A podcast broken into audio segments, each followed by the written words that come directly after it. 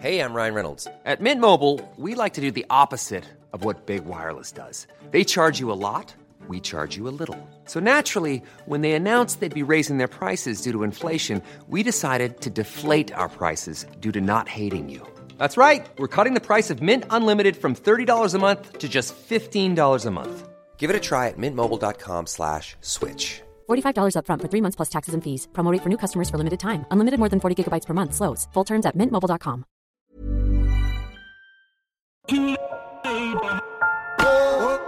Profession scénariste. Michel Denisot reçoit Daniel Thompson, Alice Vinocourt, Julien Lambroschini, Benoît Graffin, Noé Debré, Thomas Bidegain.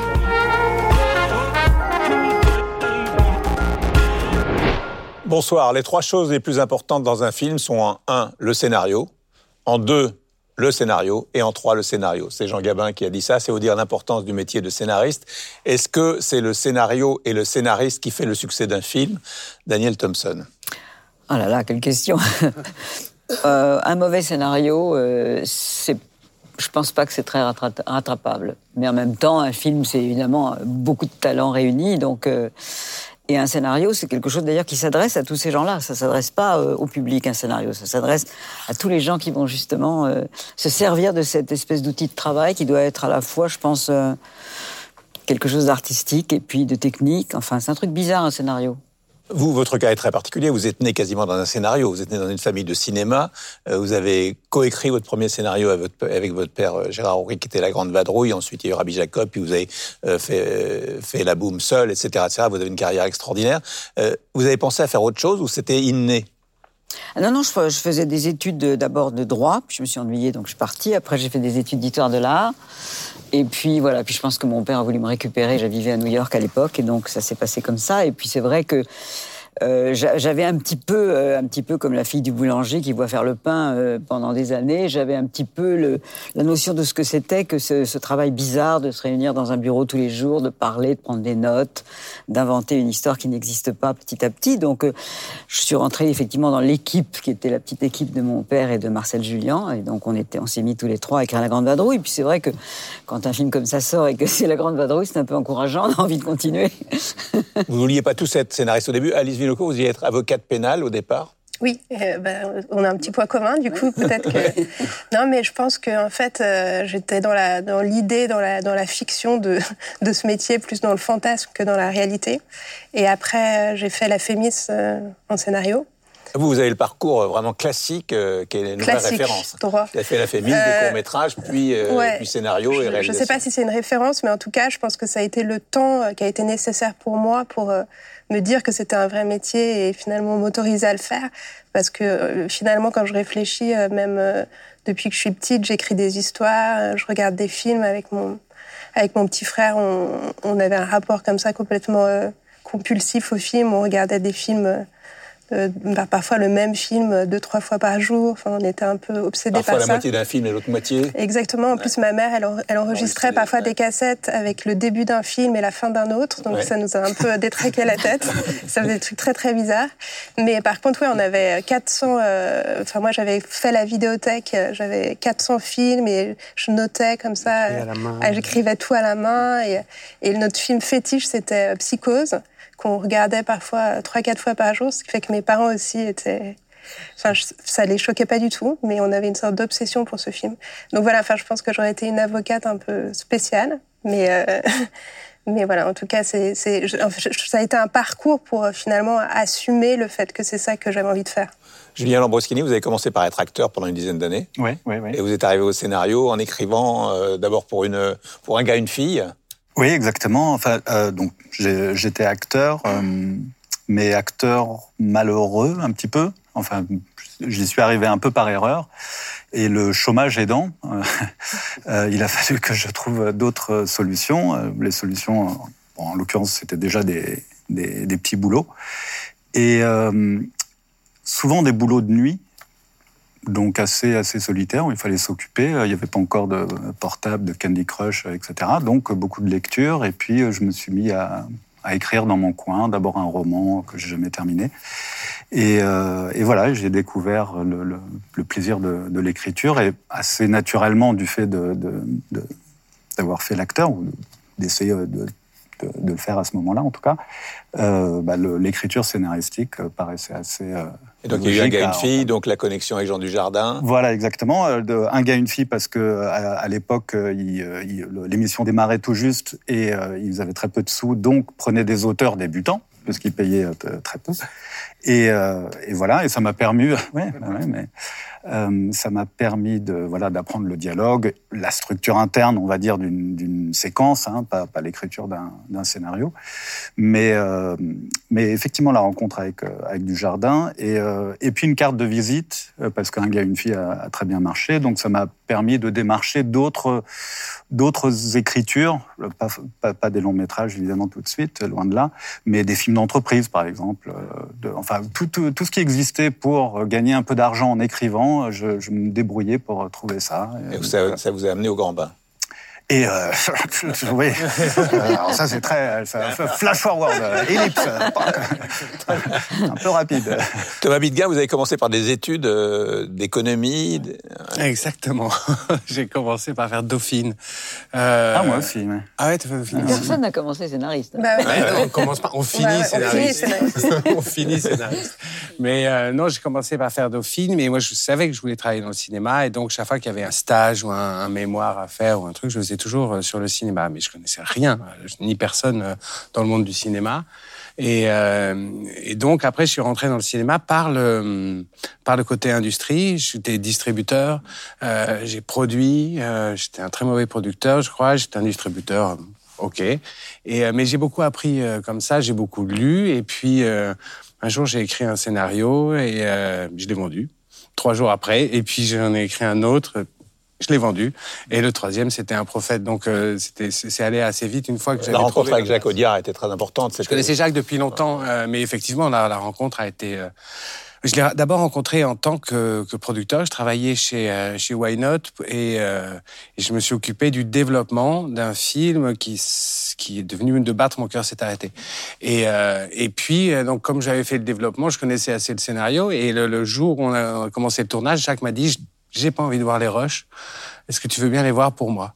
Et donc euh, j'ai vu, euh, j'ai commencé à développer là une relation avec Jacques où je regardais les rushs tous les jours, puis je faisais trois, quatre pages de notes euh, sur toutes les prises tout le temps. Enfin, et donc on a développé là un langage. on s'est aperçu que c'était possible. Et ensuite, quand il a reçu le scénario d'Abdel Raoud Afri qui s'appelait Le Prophète, voilà, moi j'ai dit ça, ça devrait commencer en prison et finir en prison. Et là-dessus, il m'a embauché. Et donc voilà, j'ai eu le boulot comme ça. Et vous avez fait tous les films avec lui? Et depuis, depuis, oui, on en a fait beaucoup. Et encore, on en a écrit plus que, ah oui. plus que ce qui est sorti, oui. On en a deux, trois C'est en envoyant un mail à Thomas que vous, vous avez commencé? Ouais, ouais, ouais. Enfin, c'est-à-dire que moi, je voulais être scénariste euh, tout de suite. Pour le coup, ouais, depuis que j'avais 15-16 ans. Et, euh, et donc, quand je suis arrivé à Paris à 18 ans, je commençais à écrire des scénarios euh, que personne ne lisait. Et, euh, et pendant deux, deux, trois ans, euh, je réfléchissais à ça, à comment devenir scénariste. C'était un métier assez mystérieux et je me suis dit qu'il fallait que je trouve euh, un, maître pour m'apprendre. Comme, en fait, je me suis dit que voilà, en fait, la, profession de scénariste c'était une profession d'artisan et les artisans ils apprennent avec un système comme ça de compagnonnage. C'était, pas mal pour moi. Et, je suis allé à, à, un, une espèce d'événement qui s'appelait le Salon du cinéma, dans lequel Thomas parlait. Improvisé, je dirais. Et, euh, et, il a, à la fin, il a donné son mail. Enfin, je suis allé lui tenir la jambe. Il m'a donné son mail et, euh, je lui ai envoyé un mail en lui proposant d'être son apprenti. Et, euh, et, voilà. Et après, euh, j'ai repeint chez lui. Euh, j'ai fait toutes sortes, toutes sortes d'activités manuelles qui m'ont amené à écrire des films. Benoît Graffin, c'est un prof qui vous a donné envie, non? Moi, c'est oui. J'étais en terminale avec mon prof de français. C'était Gilles Torrent. Ah, et, ouais. ouais. Ah, il a eu une sorte de dans sa carrière, il a écrit Hôtel des Amériques dans les ouais. années. Euh, écrit pour Téchiné. Ouais. Voilà, c'est ça. il est devenu prof de français et, et euh, moi j'étais la dernière année où il était prof de français et à la fin de l'année on lui avait offert des chaussures euh, pour qu'il s'en aille comme si... bon bref. et, et euh, en fait il m'a après je l'ai rappelé on a écrit des c'est lui qui m'a appris on a écrit des comment ça s'appelle des des séries de dessins animés. D'animation ouais. il y avait moi Renard spécialiste en toutes les spécialités. Euh, c'était marrant. C'est toi qui as fait ça, j'adorais ouais. ça. Ouais, c'était marrant avec lui, et puis voilà, quoi. Et petit à petit, les choses se sont enchaînées. Voilà. Alors, c'est quoi un scénario, Daniel? Alors, c'est ce que je disais un petit peu tout, Les questions tout difficiles, elles sont pour Daniel. On commence par moi, c'est terrible. Fois. Euh, c'est un peu mystérieux, c'est ce que disait Noé tout à l'heure. C'est un, métier mystérieux. Les gens ne savent pas très bien ce que c'est qu'un scénariste. C'est drôle parce qu'un auteur de théâtre ou, euh, un auteur de roman, il y a une sorte de contact direct avec le public. Nous, on est derrière des tas de, gens et des tas d'activités qui vont faire que ce film va petit à petit euh, devenir un film. Donc, euh, alors c'est bien sûr la base de tout, en effet, la fameuse phrase de Gabin mais c'est une œuvre euh, littéraire qui n'est pas vraiment littéraire. C'est, comme je le disais, un, un- un outil de travail et en même temps, ça doit être quelque chose de très très séduisant parce que c'est la chose qui va séduire les producteurs, donc les financiers, les acteurs, acteurs. donc les acteurs qui vont eux-mêmes d'ailleurs séduire les, les financiers. Le metteur en scène, n'en parlons pas. En général, je pense que la plupart d'entre nous, on travaille avec un metteur en scène quand on est quand on est scénariste et puis quand on ouais. devient metteur en scène, on travaille avec un auteur. Mais enfin, c'est vrai que cette euh, cette complicité, elle est ou quelquefois plusieurs. D'ailleurs, on, on peut se- on peut se retrouver en groupe aussi. Mais euh, c'est vrai que ça peut être aussi un travail collectif. Alors c'est un, enfin, je pense qu'on a tous probablement un petit peu les mêmes méthodes de travail, c'est-à-dire euh, euh, d'abord beaucoup de rigueur et d'acharnement parce qu'il y a des moments de, de panne et de découragement euh, de, souvent. Pas du tout. Et puis, Attends, euh, et puis, et puis, c'est- il y a aussi une grande intimité qui se crée entre les scénaristes et les co-scénaristes parce que je pense qu'on révèle beaucoup de soi quand on travaille sur un scénario. C'est une des choses euh, très intéressantes. On finalement, on finit par très bien connaître l'autre. Alors moi, j'en parle bizarrement parce que j'ai travaillé beaucoup avec mon père, je travaillais beaucoup avec mon fils, mais c'est vrai que par exemple, je pense que de ces deux hommes j'ai découvert des choses que je n'aurais probablement jamais connues. Et puis, avec, euh, que ce soit effectivement Claude Pinotto et pour la boum, ou Patrice Chéreau, ou ces gens-là, on passe beaucoup, beaucoup, beaucoup de temps ensemble. Et puis, quand on retravaille ensemble, ça crée euh, des sortes de couples. Mais, mais je comprends qu'on retravaille ensemble parce que j'ai l'impression quand on écrit ensemble qu'on développe un langage. Euh, donc souvent avec les gens avec qui on a écrit une fois, on en a encore sous la semelle pour euh, pour aller plus loin. Et c'est pas étonnant. Enfin, moi je sais que c'est comme ça que c'est passé avec Jacques, mais ça se passe comme ça avec Noé. On a écrit beaucoup de choses ensemble. Euh, C'est un questionnement, un système de questionnement, la façon dont on va interroger les scènes, dont on va interroger le le, film lui-même. Parce que c'est quand même un truc quand on dit c'est quoi un scénario. Souvent on réduit ça à des histoires, mais en fait on n'écrit pas des histoires, on écrit des films. Et donc il y a, y a- va falloir communiquer là-dessus sur ce que c'est que le film, sur euh, quelle grammaire, quel euh, quel genre, quelle euh, voilà quelle référence. Il va falloir communiquer là-dessus. C'est un peu comme quand on parle de musique, il faut développer un vocabulaire qui, qui nous est Et, propre. com- et comment tu expliques que tu t'entends bien avec tel et pas avec tel autre? C'est quoi le. C'est un mariage. Ouais, mais ça. bah, Parce que j'imagine que des Noé, il y, en a avoir d'autres qui sont venus te voir. euh, Ouais, ils en n'ont a pas, ils ont pas faim chez lui. Non, donc, non, avec mais la Noé, vérité, c'est que ce système d'apprentissage, on l'a un peu développé et, et- et on a. euh, Ça y est, il y a eu plusieurs. euh, On est à la troisième génération de Noé. Euh, et maintenant, il y a le Noé de Noé. Enfin bon, ça, tout, tout, tout, bien, tout est comme ça. hein. Lui-même a déjà Euh, commencé oui, il y a les former. padawans de padawan. mais euh, mais c'est vrai qu'il y a des gens avec qui, d'abord, l'intérêt de les former, ouais. c'est qu'on finit par avoir, effectivement, on développe chez eux une façon, une méthode de, travail. Moi, j'ai jamais lu de, de livre, je sais pas, euh, j'ai jamais lu de comment écrire un scénario. Ou, et j'ai toujours peur, d'ailleurs, de, de si j'en n'y a, pas- lis il un. y a pas la méthode du scénario. Non, mais j'ai toujours peur si, j'en lis un que quelqu'un hein. d'autre l'aura lu et donc euh, fera les mêmes trucs que moi. Donc je, je me dis, ah non, il faut pas Mais je crois qu'il en existe. Moi, j'en ai feuilleté quelques-uns et je me suis très très vite arrêtée parce que j'étais terrorisée par ce que je lisais. Mais il n'y a pas de règle.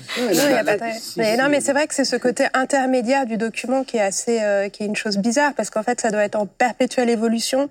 Il y a un côté qui n'a pas de fin parce qu'il y a un million de manières de raconter une histoire et qui est en perpétuelle mutation. Et je dirais même qu'il faut après aussi dans la mise en scène aller contre le scénario.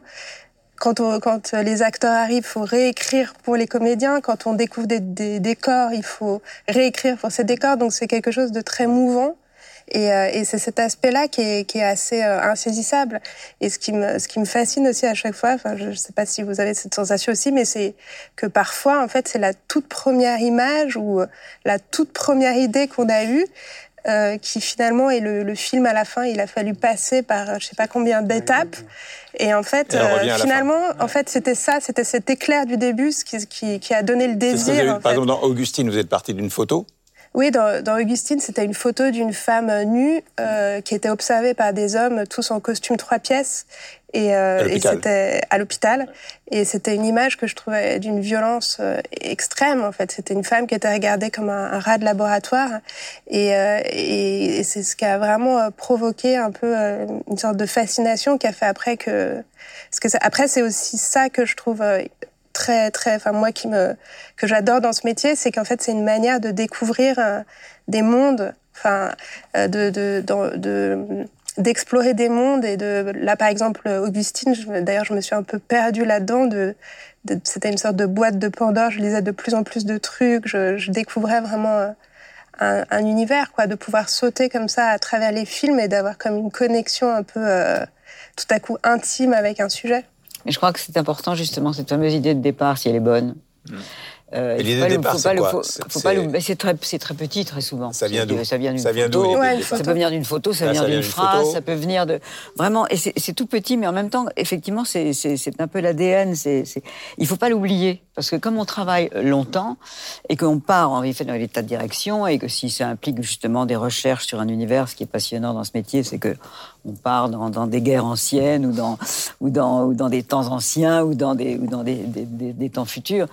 On est entraîné et, et, on peut se noyer dans, dans, dans, dans, dans l'imagination et, et il faut tout le temps bien se souvenir de ce qu'on a eu envie de faire au départ, je pense. On appelle ça avec Jacques, nous, le cerveau reptilien du, du, projet. Voilà. Il faut retrouver Il faut ça bien une retrouver fois ça. A... Mais ça vient quand même souvent du, du réalisateur.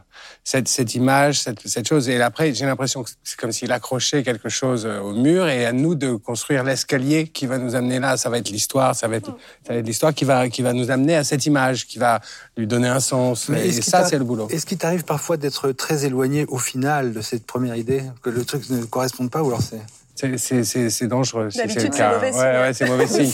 C'est mauvais signe. Ça me permet. Souvent, on est très éloigné de l'histoire, Ouais. mais parce qu'il a fallu faire toutes ces circonvolutions pour retrouver justement le, le, le cerveau reptilien du, du, du projet. Mais euh, non, j'ai l'impression que l'histoire c'est quelque chose qui est très mouvant. Euh, par contre, cette chose-là, cette image, cette chose, elle va être ancrée, elle va être, elle va être solide pour le coup. Julien, quelle est votre méthode? Alors, souvent, je travaille euh, pour un réalisateur qui arrive avec euh, sa j'ai pas envie de dire idée, mais sa, sa, flamme, voilà, et que moi je dois constamment euh, entretenir et, on, on, se raconte globalement une histoire où il, il, il impose, on va dire, sa, sa flamme, sa photo, euh, etc. Et, euh, et, bâtissant grossièrement euh, une, une, histoire, euh, le, il y a le point de départ, la première image, que, je trouve très très importante. Et, à partir de là, si on s'est raconté à peu près une histoire, euh, moi je vais rentrer euh, rapidement dans vraiment du scène par scène avant euh, de sans, faire un traitement, une nouvelle, on va dire, qui raconte joliment l'histoire. Ça devient mécanique très rapidement, séquence par séquence, donc ellipse par ellipse pour être vraiment dans la narration cinématographique et pas dans une jolie histoire qu'on qu se raconte ou qu'on lit puisque au final, on ne doit pas la lire, mais la voir. Ça me fait penser au cauchemar du scénariste pour moi, c'est la demande du producteur d'un synopsis. Ouais. Et ça, c'est un moment de panique atroce parce que justement, on est dans ce processus et on, on vous demande d'écrire un synopsis sur quelque chose en fait qu'on qu ne sait pas, qu'on n'a pas encore écrit, ouais. pour raconter une histoire qu'on est en train de construire petit à petit comme des fourmis. Et puis on vous dit, euh, oui, bah oui, il me faut un synopsis parce qu'il faut l'envoyer à la région, etc. Et donc, donc moi, ça, voilà. Et j'y pensais pendant que vous, vous parliez de ça parce que on peut pas, en fait. Et donc j'essaye moi de contourner toujours ce. Noé Debré, quand, quand, vous écrivez Le Brio ou Le Monde est à toi, vous écrivez pour vous faire plaisir ou pour le public? Euh, Qui sont des réussites. Hein. Ouais, ouais, le, le bah, c'est des films qui sont écrits avec un grand, ouais, quand même une grande, une emphase sur. Euh, nous, on s'est fait plaisir en l'écrivant. C'est-à-dire, on s'est vraiment dit euh, qu'est-ce qu'il y a de vraiment marrant dans tout ça. ça enfin, je pense que ça, ça, ça, ça résonne avec euh, ce que disait Daniel tout à l'heure. C'est-à-dire que ce qu'il faut pas perdre, c'est euh, le désir. Euh, moi, je travaille beaucoup en me, en me faisant les bandes annonces des films. Donc euh, voilà, quand je suis en train ouais, d'écrire, je me, je me, j'imagine ouais. la bande annonce, ça marche très bien, je me dis ouais. ah voilà, il manque une scène comme ça. Ouais, c'est ça. On se dit ah ça c'est la promesse du film, c'est ça qui va être, euh, c'est ça qui va donner envie de le voir, etc. Et donc je vois si ce que j'ai sur le sur la table remplit cette promesse. Mais oui, même quand tu écris une scène, à la fin tu te demandes, tu te demandes pas quand tu as fini une scène, tu dis, ouais, ça c'est dans la bande annonce. C'était content et tu te dis ah ça ça ressemble, c'est le film. me disent tout est dans la bande annonce. C'est une bande annonce d'une heure Ça peut arriver ça. Est-ce que ça va marquer l'histoire du cinéma aussi non, mais c'est Tarantino qui disait ça. Ah en fait, il disait qu'à chaque fois qu'il allait faire une scène, il se demandait si euh, elle allait rester dans l'histoire du cinéma. Bah, ça, par exemple, moi, je suis assez. Ah ouais, moi aussi. Tu étais assez d'accord avec ça Non, non, non, je suis assez sceptique là-dessus parce que moi, je trouve que, bah, justement, euh, je, prends un grand plaisir à écrire des films euh, qui, des films mineurs aussi. Ça veut dire qu'il y a, il y a quelque chose dans, dans un type d'œuvre. Moi, j'aime beaucoup les, les cinéastes qui font des, des, des œuvres majeures et mineures. Les frères Cohen, un film sur deux, ils font voilà Burn After Reading, c'est complètement une farce. Et à la fin, on dit qu'est-ce qu'on a appris ici? Rien. Et puis on, ils jettent le dossier dans la poubelle. Et, et ça, j'ai beaucoup de, de, de, plaisir à, à voir ça. Soderbergh, il fait ça aussi beaucoup. Et, et, et donc, j'ai mhm. plaisir à travailler sur des projets dont je me dis que ils sont dans ce principe de plaisir et que d'une certaine mesure, c'est des œuvres mineures, quoi. Mais est-ce qu'on sait ça d'avance Et on ne sait peut-être pas. Mais... Par contre, ce qui est sûr, c'est que c'est un art populaire, le cinéma. Donc, il y, a quand même une partie de, de, de j'ai l'impression, une partie du travail qui est demandée. Moi, je vois le, fait que j'ai travaillé comme, euh, que j'ai travaillé comme distributeur. Il y a un truc vraiment euh, intéressant. Quand on est un distributeur, la seule question qu'on se pose, c'est comment est-ce que, pourquoi est-ce que quelqu'un va aller au cinéma voir, euh, voir Surtout maintenant. Mais il n'y a pas la réponse. On n'a pas la réponse, mais on le cherche, on le cherche. Et ça, ce truc, plus on va le chercher, et donc, au niveau du scénario, euh, c'est pas mal parce que m'est arrivé de travailler euh, en tant que distributeur avec des gens qui n'avaient pas vraiment pensé ça, qui s'est dit, ah bah, c'est mon prochain film, donc les gens vont aller le voir. Et, euh, il faut quand même, il faut, il faut, c'est quoi la promesse, c'est quoi le, c'est quoi le désir, c'est quoi la chose qui va amener les gens à dépenser 10 balles? C'est quand même un truc intéressant. Moi, je sais jamais non plus quoi répondre. Mais il faut qu'il y en ait une. Est-ce que vous êtes contente? Est-ce que est-ce que tu es contente de ton film? Est-ce que tu es contente de ton scénario? Et je me dis bah je sais pas. En fait, c'est comme si on me demandait est-ce que tu es contente de ton enfant dans le sens où je me dis bah je sais pas, il est il est arrivé comme ça quoi avec euh, des grands bras, euh, des, des, petites jambes. Mais c'est vrai qu'aujourd'hui la, salle comme la salle est en perte de vitesse, on se dit il faut injecter un il faut survitaminer les films, les, les radicaliser, en faire des propositions vraiment funky pour que les gens euh, quittent les plateformes et viennent dans les salles, quoi. Mais ça, tu vois, il y a 15 ans, les, les, films, euh, il y avait beaucoup, beaucoup de films de, de euh, comment dire, qui étaient, qui étaient des modèles, qui étaient des patterns, tu vois, des, des comédies romantiques. Combien de fois tu l'as vu C'était toujours le même modèle. Il y avait euh, ces, ces trucs-là. On a vu beaucoup. Il y avait beaucoup de films à formule où les high concept, euh, un type comprend, je sais pas quoi. Et donc tous ces trucs-là, maintenant, on est obligé de sortir de la formule, ce que je trouve assez, assez intéressant. C'est aussi un moment de liberté pour le cinéma. Ça va devenir que des bandes annonces, en fait, des longues bandes annonces. Parce que, parce que les tentations sont immenses. Enfin, on est tous, euh, bien sûr, enfin, on est tous devant aussi d'autres écrans.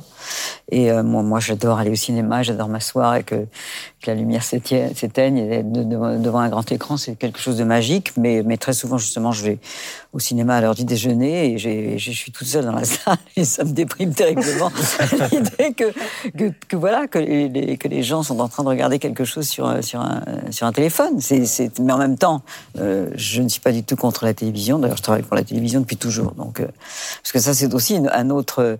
Alors c'est intéressant parce que j'avais cette conversation avec des, des producteurs américains il y a quelques jours et qui disaient que les scénaristes sont en train de prendre un pouvoir qu'ils n'avaient pas grâce à la télévision. Parce que c'est vrai que les scénaristes ont quand même été très souvent considérés, même si on sait l'importance en question de la fameuse phrase, les scénaristes ont quand même été très souvent, euh, enfin d'abord c'est un, métier qui est, très en retrait par rapport au vedettariat bien sûr des acteurs et des metteurs en scène, mais les scénaristes, euh, voilà, si on veut devenir célèbre, faut pas devenir, faut pas vouloir être scénariste. Au contraire. Ouais, il y, a un truc chouette des scénaristes. Oui. là, il y a une, une blague qui dit à quoi on reconnaît une actrice euh, belge sur un plateau, c'est qu'elle sort avec le, scénariste. Oui, c'est ça. oui, c'était l'époque des histoires belges. Entre-temps, on s'est aperçu qu'ils étaient plus intelligents que nous. Il n'y a plus d'histoires belges. oui, oui. Mais, enfin, je ne vais pas vous poser de questions sur vos vies privées pour autant. J'aimerais bien sortir avec une actrice. La, la, manière maintenant de, de, de, monter ces fameuses séries dont on est tous un peu euh, addicts, en tout cas moi, euh, c'est beaucoup dû aux scénaristes c'est le, pouvoir est chez les scénaristes. Il est plus euh, pour la télévision chez, euh, chez les metteurs, chez les réalisateurs. Alors, euh, Louise Buñuel a dit un scénariste doit chaque jour tuer son père, violer sa mère et trahir sa patrie. Est-ce que vous reconnaissez dans cette Ça explique euh, le formule succès de Noé Debré. Ouais, Noé. Est-ce que ça- est-ce que c'est vous? Toi qui es le Euh, spécialiste c'est oui, en effet. Non, non, moi je pense. du meurtre du je- Strasbourg. Je, c'est sais pas si je comprends bien la, la, la, la citation, mais ce, ce que je constate, c'est qu'il faut être capable d'écrire contre soi. Ça veut dire qu'il y a des, il y a parfois on reçoit des, scénarios parce qu'on on écrit, mais on lit aussi beaucoup de scénarios et on lit des scénarios qui dévalent leur pente. On sent que les gens, euh, comment dire, euh, se facilitent la vie en, créant des conflits qu'en fait ils, savent comment résoudre facilement parce qu'ils ont une conviction très forte. Et je trouve que les scénarios deviennent intéressants quand ils sont écrits contre nous-mêmes. Ça veut dire quand on, on va poser des contradictions et que euh, ces contradictions, on n'a pas de réponse. L'exemple qui me vient, c'est un exemple de série, mais euh, euh, parce qu'il est très linéaire, il est, très clair. C'est euh, West Wing, qui est une série américaine euh, qui se passe à la Maison Blanche, qui est une série euh, démocrate, euh, euh, bon teint, vraiment, c'est très euh, clintonien, un peu de l'époque. Et ben, c'est une série dans laquelle les personnages républicains sont passionnants. Et à un moment, on ne sait plus. Alors là, c'est très clair parce que c'est une série qui parle de la politique, etc. Mais donc, on donne une voix. Euh, le, scénariste là était capable de donner une voix à des gens euh, dont il trouve même qui sont même des adversaires politiques. Après, bon, la politique n'était pas la même à l'époque qu'aujourd'hui aux États-Unis, mais mais euh, et ça, ça, ça devient les personnages les plus intéressants. Et c'est là où on dit euh, que le un film est aussi intéressant que son son méchant. Euh, je pense que c'est euh, C'est vrai, si on aime bien le méchant, moi je crois que c'est pour ça que vous avez fait du droit, peut-être. Il y a un truc, c'est que c'est pas, c'est pas très loin le métier de scénariste et le métier d'avocat, parce qu'on doit bien aimer tout le monde. Ouais, Il faut vraiment, tout le monde a une bonne raison de faire les trucs. On peut pas dire, on peut plus en tout cas, mais poser un truc en disant lui, tiens, il est très méchant. Non, il a ses raisons, il a les trucs, et si on le rend intéressant, et si effectivement on comprend bien ses raisons, ça, ça, ça va devenir d'autant plus intéressant. Il faut bien aimer tout le monde. Il faut vraiment développer un récit dans lequel chacun a sa chance et son truc à défendre. Est-ce que vous êtes aussi libre de- de- d'exprimer euh, toutes les idées qu'auparavant dans le monde d'aujourd'hui. Est-ce que vous sentez Je- des tabous pense- qui n'existaient pas? Je pense que oui, et, mais je, je suis tombée l'autre jour sur euh, un, des films d'Yves Robert avec, euh, je crois que c'était Nous dirons tous au paradis ou je sais plus le- lequel, que- qui sont des films que j'avais adorés à l'époque et que- qui sont toujours d'ailleurs euh, un délice. Et je voyais une scène qui, me, qui, qui, qui était Victor Lanoux, qui était de- de- de- le propriétaire d'un- d'un club de sport, et qui attirait son, son ami Jean Rochefort, et qui lui faisait un clin d'œil, et puis qui rentrait dans le vestiaire des filles. Il y avait trois filles toutes qui étaient là, il lui disait T'inquiète pas. Il faisait semblant de réparer un, un tuyau, et puis évidemment, il, il matait les filles, et l'autre était dehors, et l'autre, etc. Et, bon. et puis il sortait, il allait voir la serveuse au bar, il lui disait Ah, c'est mignon ton, ton petit. euh, euh, ton, ton petit bijou là. Et je regardais ça et j'étais pétrifiée. Je me disais, mais aujourd'hui, c'est. On Ouais, peut pas faire ça. Mais même les galettes, C'est les galettes de Pont-Aven. euh, Oui, mais c'est pas mal parce que c'est quand même pas le meilleur euh, moment du film. Non, Non, mais quand c'est- on se souvient du Non, film, mais non, mais- non, mais on parle de, on parle de, de, sociaux- De- de de censure, d'autocensure. ouais, ouais, de oui, censure. Euh, c'est, c'est- là, je parle pas de la qualité. Mais je veux dire, c'est vrai qu'il y a, il y a dans les mœurs, et ça, ça fait partie de nos vies, bien sûr, euh, des manières de, de voir ou de traiter les choses qui sont, euh, ou alors on, on- on fait un film là-dessus. Là-dessus. Alice Vinoco, vous écrivez dans quelles conditions euh, Seul ou au milieu du bruit? Ah, euh, non, moi j'ai- j'ai- j'écris euh, au café. En fait, euh, j'aime bien. euh, en fait, j'ai besoin en fait du, du bruit, euh, en fait, d'une sorte d'agitation et euh, d'être dans le monde en fait pour finalement euh, rentrer dans une euh, dans une bulle. Donc après, c'est c'est un peu contraignant. En fait, je crois que je connais tous les endroits. euh, tous les endroits où me brancher, où, où, me- où me brancher, me prendre du courant euh, dans tous les cafés de mon quartier. Je sais exactement où se trouvent les prises. Et pourquoi Il y a des cafés Pourquoi du vous dimanche. vous vous sentez plus inspiré dans cet univers? Ça, je sais pas. En fait, je crois que bon, déjà, j'ai pas de bureau, mais aussi, je, c'est en fait le fait d'être euh, d'être dans dans le monde. En fait, je pense de de voir. euh, c'est quand même un métier. Après, on peut travailler avec des gens euh, dans des équipes, no- notamment les séries. C'est carrément des writers' room, quoi. De, mais euh, il y a quand même un- une part très solitaire aussi de ce métier, de, de se retrouver, de se lever, de se retrouver face à son ordinateur le matin. Quand vous coécrivez comme Mustang, le film qui a eu tous les Césars, euh, comment vous travaillez à deux là? Vous êtes à deux dans le café? Et ben, euh, on était à deux dans le café, mais en fait, on a été dans un café qui est devenu notre lieu de travail, notre Un bulle, en fait. Le café a- voilà, on avait deux prises et on, a- on avait les prises aussi connectées euh, de cerveau à cerveau. Et euh, ouais, c'était aussi une histoire d'amitié parce qu'on s'était rencontrés à Cannes à la Ciné Fondation. On avait toutes les deux un projet très très lourd euh, qu'on avait du mal à, monter. Et euh, en fait, euh, un jour, euh, on on- euh, Denise m'a raconté cette histoire en fait de sa, de ses cousines euh, qui avaient été se baigner euh, dans la, enfin, avec elle dans, dans la mer. Et en fait, euh, il y avait un- une année où ce, cette baignade était plus possible. En fait, leur grand-mère avait dit non mais il faut que vous arrêtiez de vous baigner parce que vous frottez votre sexe contre la nuque des garçons. Et euh, c'est quelque chose qui est plus possible Contre la quoi?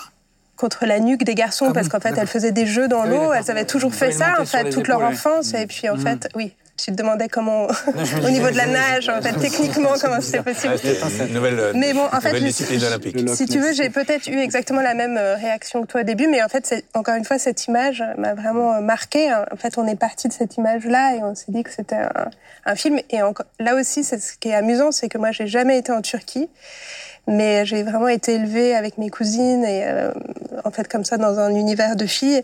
Et le fait de, finalement, je me suis projetée. euh, dans... En fait, c'est ça- qui est compliqué, en fait, c'est de...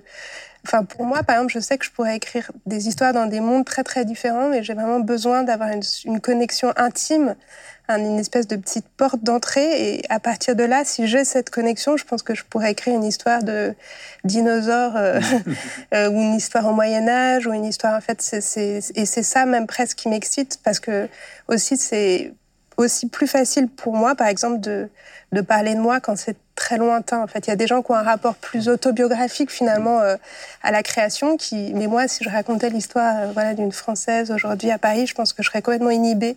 Alors que le fait de, de voyager comme ça dans des mondes, ça me donne accès à un imaginaire. Et ça, c'est ça, c'est de plus en plus questionné, justement sur la question de qu'est-ce qui a changé, des choses qu'on pouvait faire avant qu'on pouvait plus. J'ai l'impression que ça, c'est de plus en plus questionné, l'idée de la lég- légitimité de celui qui écrit par rapport au sujet sur lequel il écrit, et notamment sur les personnages, et de cette idée que ben euh, les personnages de femmes doivent être écrits par des femmes, les personnages d'hommes doivent être écrits par des hommes, les personnages tel euh, groupe social doivent être. Alors quelle légitimité as-tu à écrire sur le prolétariat alors que tu es un bourgeois ou vice versa C'est Et vrai. ça, j'ai l'impression que ça, La c'est ce qui se censure, elle est réduit. là. C'est ça qui se réduit de plus en plus. Et donc, on est de plus en plus assigné à euh, écrire sur nous-mêmes.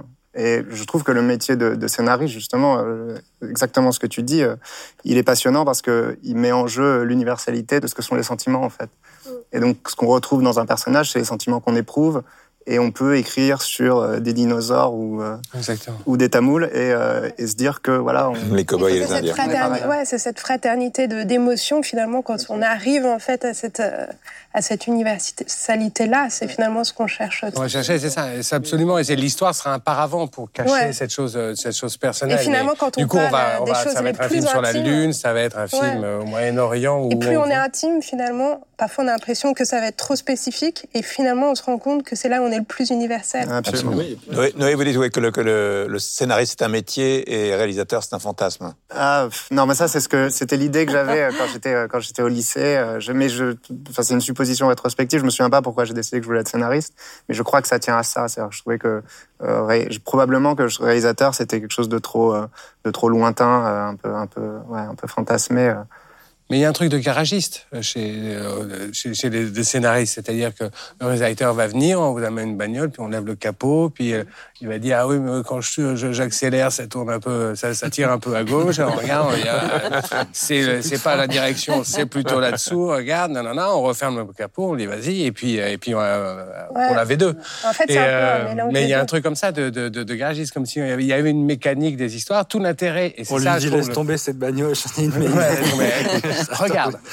En revanche, mais, mais euh, pardon, je, je, je finis ce truc-là, mais, mais euh, je trouve que justement tout l'intérêt, c'est de pas être trop mécanique. C'est d'être un bon garagiste et d'être vraiment et la capacité de faire du sur-mesure. C'est ce que tu disais. Est-ce qu'il vous est arrivé de, de ne pas reconnaître votre scénario quand le film est sorti? Non, ça On arrive va d'être pas donner déçu. ça. Bon, j'ai compris que oui, mais bon, on va pas va donner- pas, pas aller plus loin.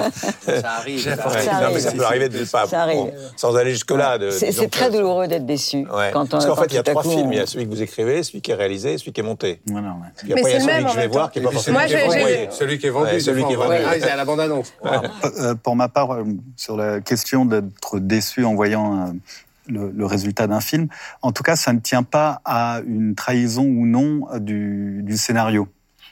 Euh, quand, je vois le film, je, ne, décrypte pas ensuite de savoir tiens telle scène a sauté ou c'était l'inverse ou je peux aimer ou ne pas, pas aimer le film, mais j'ai pas l'impression que ce soit lié à ce qui a été fait du scénario euh, sur, euh, sur le tournage et au, et au vois, ça, ça, arrive souvent quand, quand le, le, le, réalisateur tourne exactement le scénario. C'est-à-dire que oui, sûrement. souvent, ouais, moi je vois, j'ai toujours cette Avec Jacques Audiard, c'est comme ça ah, Pas du tout. Il vous rend un truc. Euh, moi, en plus, je regarde les rushs avec Jacques et donc c'est un truc.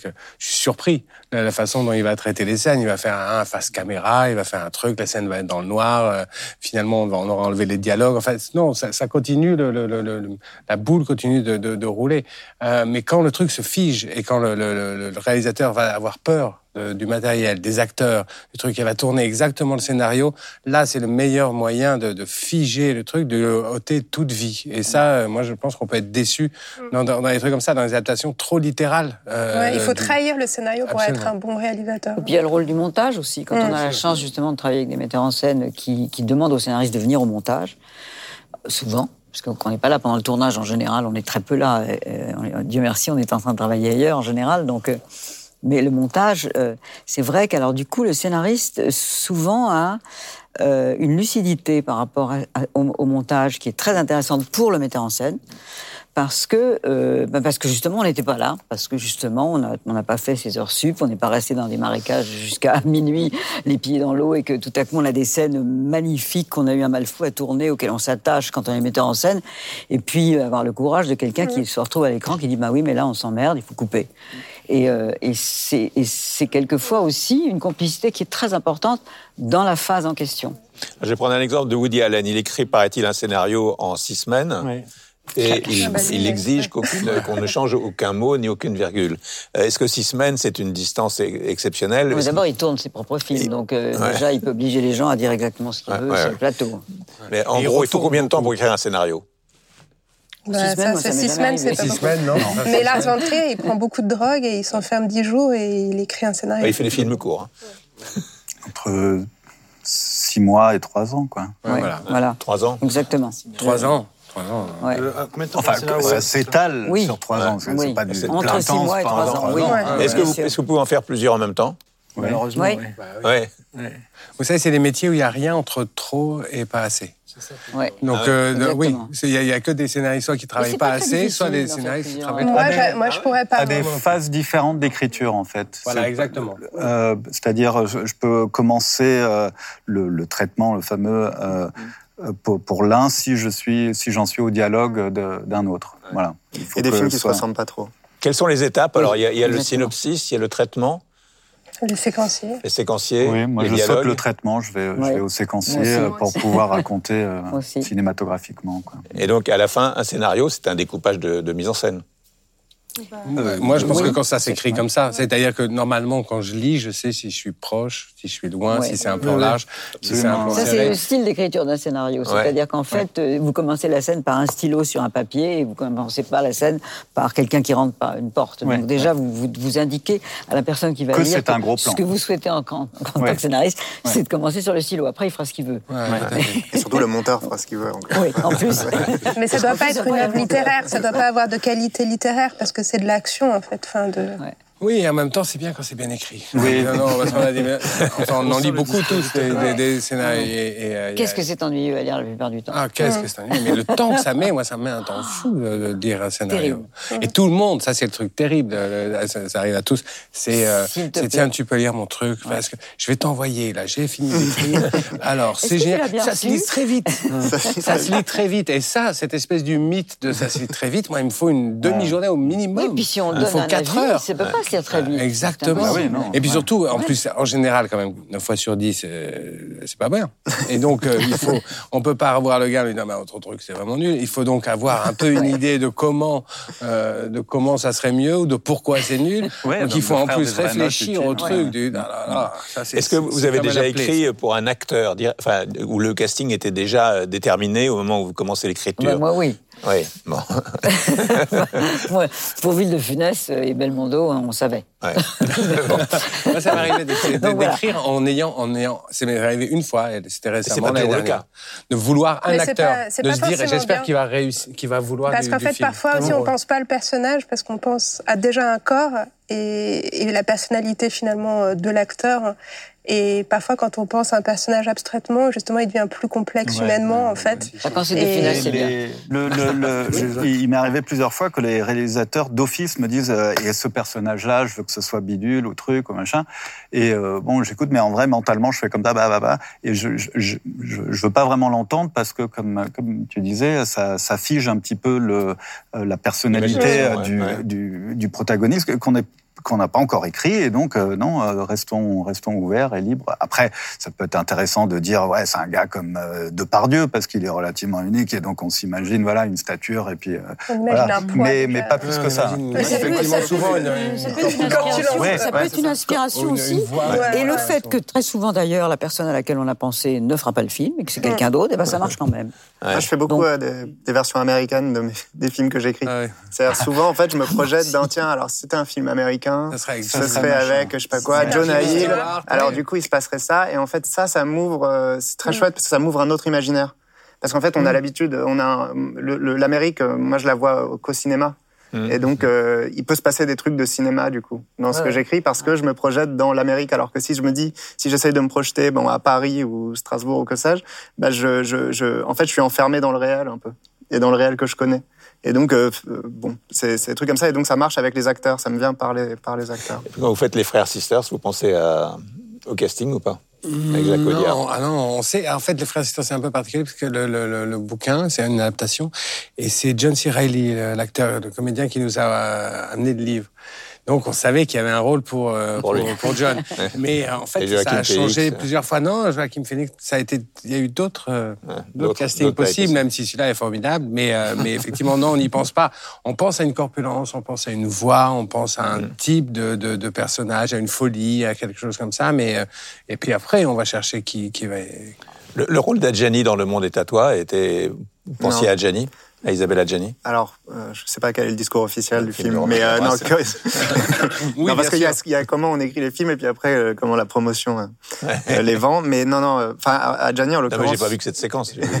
Non, non, non, mais en l'occurrence, non, mais curieusement, Karim Leclou, oui. Ouais. Très tôt, on s'est Ouais, dit, ah, ouais. ça devrait être Karim Leclou, parce que dans une comédie, et puis euh, il a ce truc, il a ce regard comme ça, un peu consterné, euh, qui fonctionne bien avec le personnage et qui nous a inspiré. Donc lui et Vincent Cassel. Vincent Cassel, c'était écrit pour lui, parce que Romain avait cette idée de faire jouer à, à Vincent Cassel euh, ce type de rôle d'un type qui plafonne, qui comprend pas tout ce qui se passe. Il disait euh, que Vincent, il a des, une, une capacité en comédie euh, qui est qui était pas suffisamment Mm. exploitée. Et lui, il se disait, ah, mais ça, ça serait trop marrant de voir Vincent jouer ça.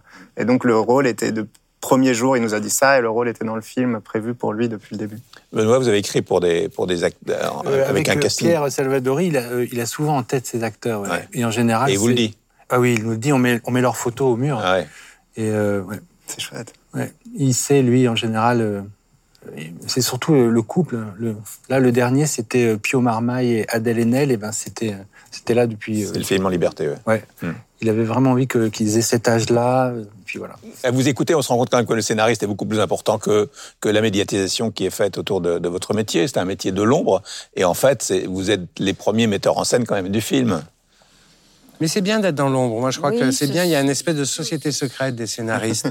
non, mais c'est vrai. Il y a une C'est espèce vrai, de- ça, de- que la de- nuit. on se parle, on, on se reconnaît entre nous. On dit ah t'as fait ça, t'as fait ça. Entre nous, on sait très bien qui a fait On quoi. parle des réalisateurs. Ouais, on parle des réalisateurs. Et lui, il est venu, euh, il venu aux séances. Et, euh, et, euh, voilà. Mais il a pris le chèque Ouais, ouais, c'est ça. ouais. Et il signe le film. Ah, ouais. Et il sait comment on fait les accents circonflexes avec le clavier. Et euh, donc, euh, donc oui, non, on a plein d'anecdotes chacun. Mais, mais je crois qu'il y a un truc. Euh, voilà, on me démontre le contraire là, mais c'est un truc pas mal de, de rester dans l'ombre Oui, euh, et aussi, et de pas expliquer les tours de magie. Il y a quelque chose comme ça. Et puis c'est formidable que, ça- que les films doivent avoir un père. Ce père, c'est le réalisateur, euh, à 100% ou à 40% ou à 80%. Peu importe. Qu'il réalisateur, c'est peut-être la mère, en fait. Il faut qu'il soit porté Son par quelqu'un. Et donc, euh, et donc, on a besoin de ça. Et nous, c'est vraiment bien qu'on s'efface. Et, et c'est bien que le public continue de penser que les acteurs improvisent leur, euh, leur, leur dialogue. Ouais. C'est- Ah formidable, ouais, ça. Moi, je, je- je Ah suis ouais. ravi quand je ne détrompe jamais euh, les, les, les gens quand ils pensent ah bon, mais Jean Dujardin, tout ce qu'il dit, c'est tellement Ah ouais, drôle. ouais, ouais. Ah, il doit être écrit, il doit être vraiment marrant. Ouais, évidemment. il est crevant. Alors qu'il est d'un chien. Est-ce qu'il y a un film parfait pour vous? Oh, il y en a plein. Le, le- C'est le vôtre, à part les vôtres. Non, non, non, on parle pas des nôtres. non, non. On parle pas des nôtres. Là, du coup, ça va être très, très compliqué à euh, trouver. Y a des plein de films euh, Enfin, je sais pas, on sort de là, on se dit que. Je sais pas, j'ai une admiration folle. Je me souviens quand j'étais allé voir Annie Hall. J'étais Ah sortie ouais. sur les Champs-Élysées, j'avais un- j'avais j'avais envie de pleurer en me disant tel- tellement, je me disais, mais La liberté. comment refaire ça Comment faire ça Comment arriver à ça? La liberté, le, le rire, l'émotion, tout était, tout était là. Enfin, il y en a plein d'autres, euh, Dieu, merci. beaucoup. Moi, c'est Le Guépard, le film. euh, bah, D'ailleurs, un des films que je regardais quand j'étais petite, de Visconti, et qui repasse souvent à Noël. et à chaque fois, je me dis, je regarde cinq minutes et, et après, je, je m'en vais. Et à chaque fois, j'ai exactement la même émotion que celle que j'avais quand j'étais petite. Une sorte de fascination pour, euh, pour ce film. C'est La Nuit du Chasseur de, de- de. Je me souviens de le voir à 16h, 18h, 20h. Ouais. La première fois que je découvre ça, je le vois super. trois fois de suite. Ouais, je trouve ça formidable et je le vois très régulièrement. Mais surtout quand on voit après comme c'est dur de faire un film quand on commence à en faire, au niveau de donner le rythme, le tempo, euh, la narration, toutes les. Quand on arrive à ce niveau de perfection, on se dit que ouais, c'est même. Voyage au bout de l'enfer. Ah ouais. Chimino, ouais. Moi, les films que j'aime, euh, bah, il y en a plein, mais euh, je sais pas. Mais le film où tu te dis, là, il n'y a Oui, rien où il y à a changer. une magie. Ouais, euh, ça. ça. Tu pourrais citer à la fin de Parfait, chaque scénario. Le voleur de bicyclette, peut-être. Ah ouais, le Pardon voleur de bicyclette. Ah ouais. Je Oui. crois que j'ai rarement autant pleuré. Moi, c'est euh, non, moi, c'est The Big Lebowski. Ah oui. Ah, j'ai revu. Ah, rien à changer. Quoi. Toutes les scènes, tous les acteurs, toutes les intonations de voix, tous les. Je le connais. Ouais, c'est, il y a vraiment rien. Et en plus, Turturro, il est génial. Ouais, et puis c'est, un projet. Moi, j'ai mis du temps à, comprendre parce qu'ils donnent très peu d'interviews, euh, les frères Cohen. Et du coup, j'ai mis vraiment beaucoup de temps à comprendre ce qui était derrière, c'est-à-dire d'où ça vient de faire ce film et de le faire comme ça parce que c'est un film tellement délirant. Et à un moment, quand j'ai fini par capter ce qui est voilà, ce qu'était la démarche et comment la démarche est parfaitement C'est quoi alors la Rempli. démarche qu'il y a derrière? Bah, c'est- pour moi, c'est un film noir des années 50 avec un personnage des années 70 Ah oui. dans Los Angeles des années 90. Ah oui. Et en c'est fait, le grand c'est- sommeil, c'est vraiment le Oui, modèle. C'est le de la grand sommeil. C'est le grand C'est un sommeil. remake du Grand Sommeil qui ne dit pas son nom. Ah oui. Sauf que c'est avec un personnage des années 70 qui du coup est perdu. D'autres, déjà, dans les années 50, le personnage est perdu.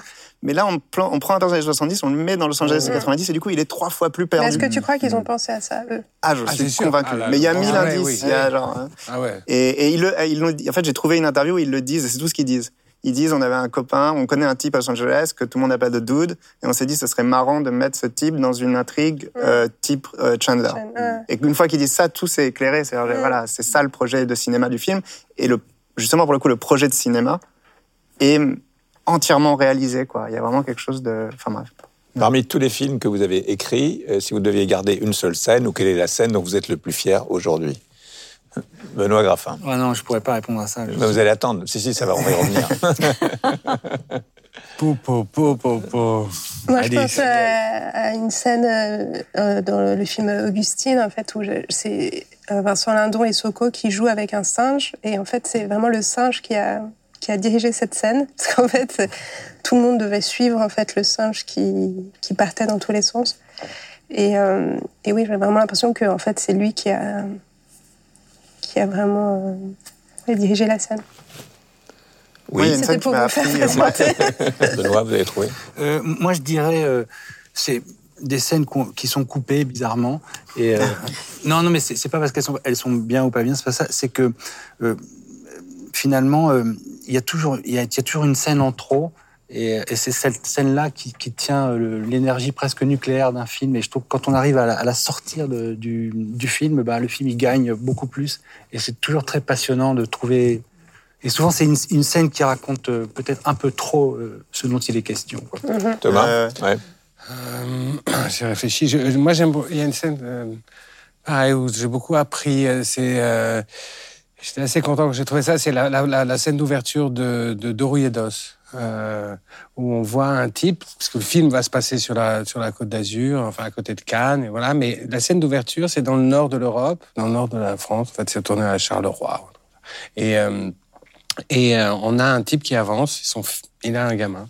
Son gamin marche derrière, euh, il fait moche, il fait gris, euh, il bruine, et le gamin a des sandales Mickey un peu pourries, et puis le, le traite mal, allez viens, dépêche-toi, il le traite comme un kleps. Et, euh, et ça, cette ouverture, ça fait qu'après on va pouvoir raconter ce qu'on veut sur le, sur le personnage.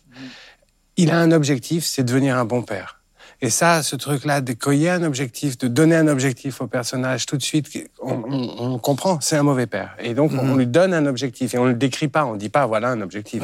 Non, l'objectif, ça va être après de gagner du pognon, de faire je sais pas quoi, de faire des combats, de, de- de sortir avec Marion Cotillard. Enfin, il a plein d'objectifs. Mais là, il a un objectif par en dessous qu'on donne à l'ouverture du film. Et donc, la résolution du film, ça sera ça. Ça sera le jour où il sera un bon père. Et, euh, et ça, je trouve que c'est toujours un truc qu'on arrive à donner. Juste quelque chose qui frappe la, la- qui frappe l'œil. Ouais. Et euh, qu'on n'a pas besoin de nommer ouais. et d'expliciter. Ouais. On a cette image chose-là et on donne la première l'heure, image, on ouvre, on dit il y a un problème là, et ben on va le résoudre. Et, euh, et, on, et on le dit pas au public. Et le public, c'est trop tôt dans le film, il va pas, va pas le capter comme ça. Mais j'aime beaucoup ce, ce truc. Daniel Thompson. Moi, Je, pense, moi, je vais forcément choisir quelque chose dans un film de mon père parce que c'est trop. Il y en a beaucoup, mais, mais par exemple, euh, euh, la fameuse scène des pièces d'or dans, dans La Folie des Grandeurs, elle, elle est, elle, est, elle est formidable cette scène parce que euh, parce que s'il y a une vraie idée qui est l'idée qu'on réveille quelqu'un avec des pièces d'or. Déjà, je, je trouve, je- déjà, j'aime bien. Je trouve que c'est une vraie idée. Le, le- le décor et les costumes de cette scène sont magnifiques. puis Il y a De Funès dans une espèce de chemise de nuit démente avec son bonnet de nuit. Et puis il y a Montand euh, qui, qui, qui, qui, qui, qui- où on voit le- tout de suite le rapport entre les deux personnages. Et puis cette réaction insensée de De Funès qui dit il en manque une. Et, euh, et on dit tellement de choses en quelques secondes et, et on voit tellement de choses en quelques secondes dans une scène comme ça que bon, euh, c'est vrai que. Bon, enfin bon, il y en a d'autres. Puis la mise en scène, il marche dessus en descendant. Oui, du- du- exactement. du lit, ça, c'est c'est qui fabuleux. je- Ce truc-là, de... c'était au scénario, ça Bien sûr, Ouais. bien sûr. ouais. Qui se penche pour euh, ramasser Ouais, la ouais. pièce et que Ouais, ouais. euh, de Funès, Bien sûr, tout était au c'est scénario. fabuleux. Merci beaucoup de nous avoir raconté vos Merci histoires. vous. Merci. Merci. Merci. Et nous, on va les retourner écrire des scénarios. C'est la Continuez dans la.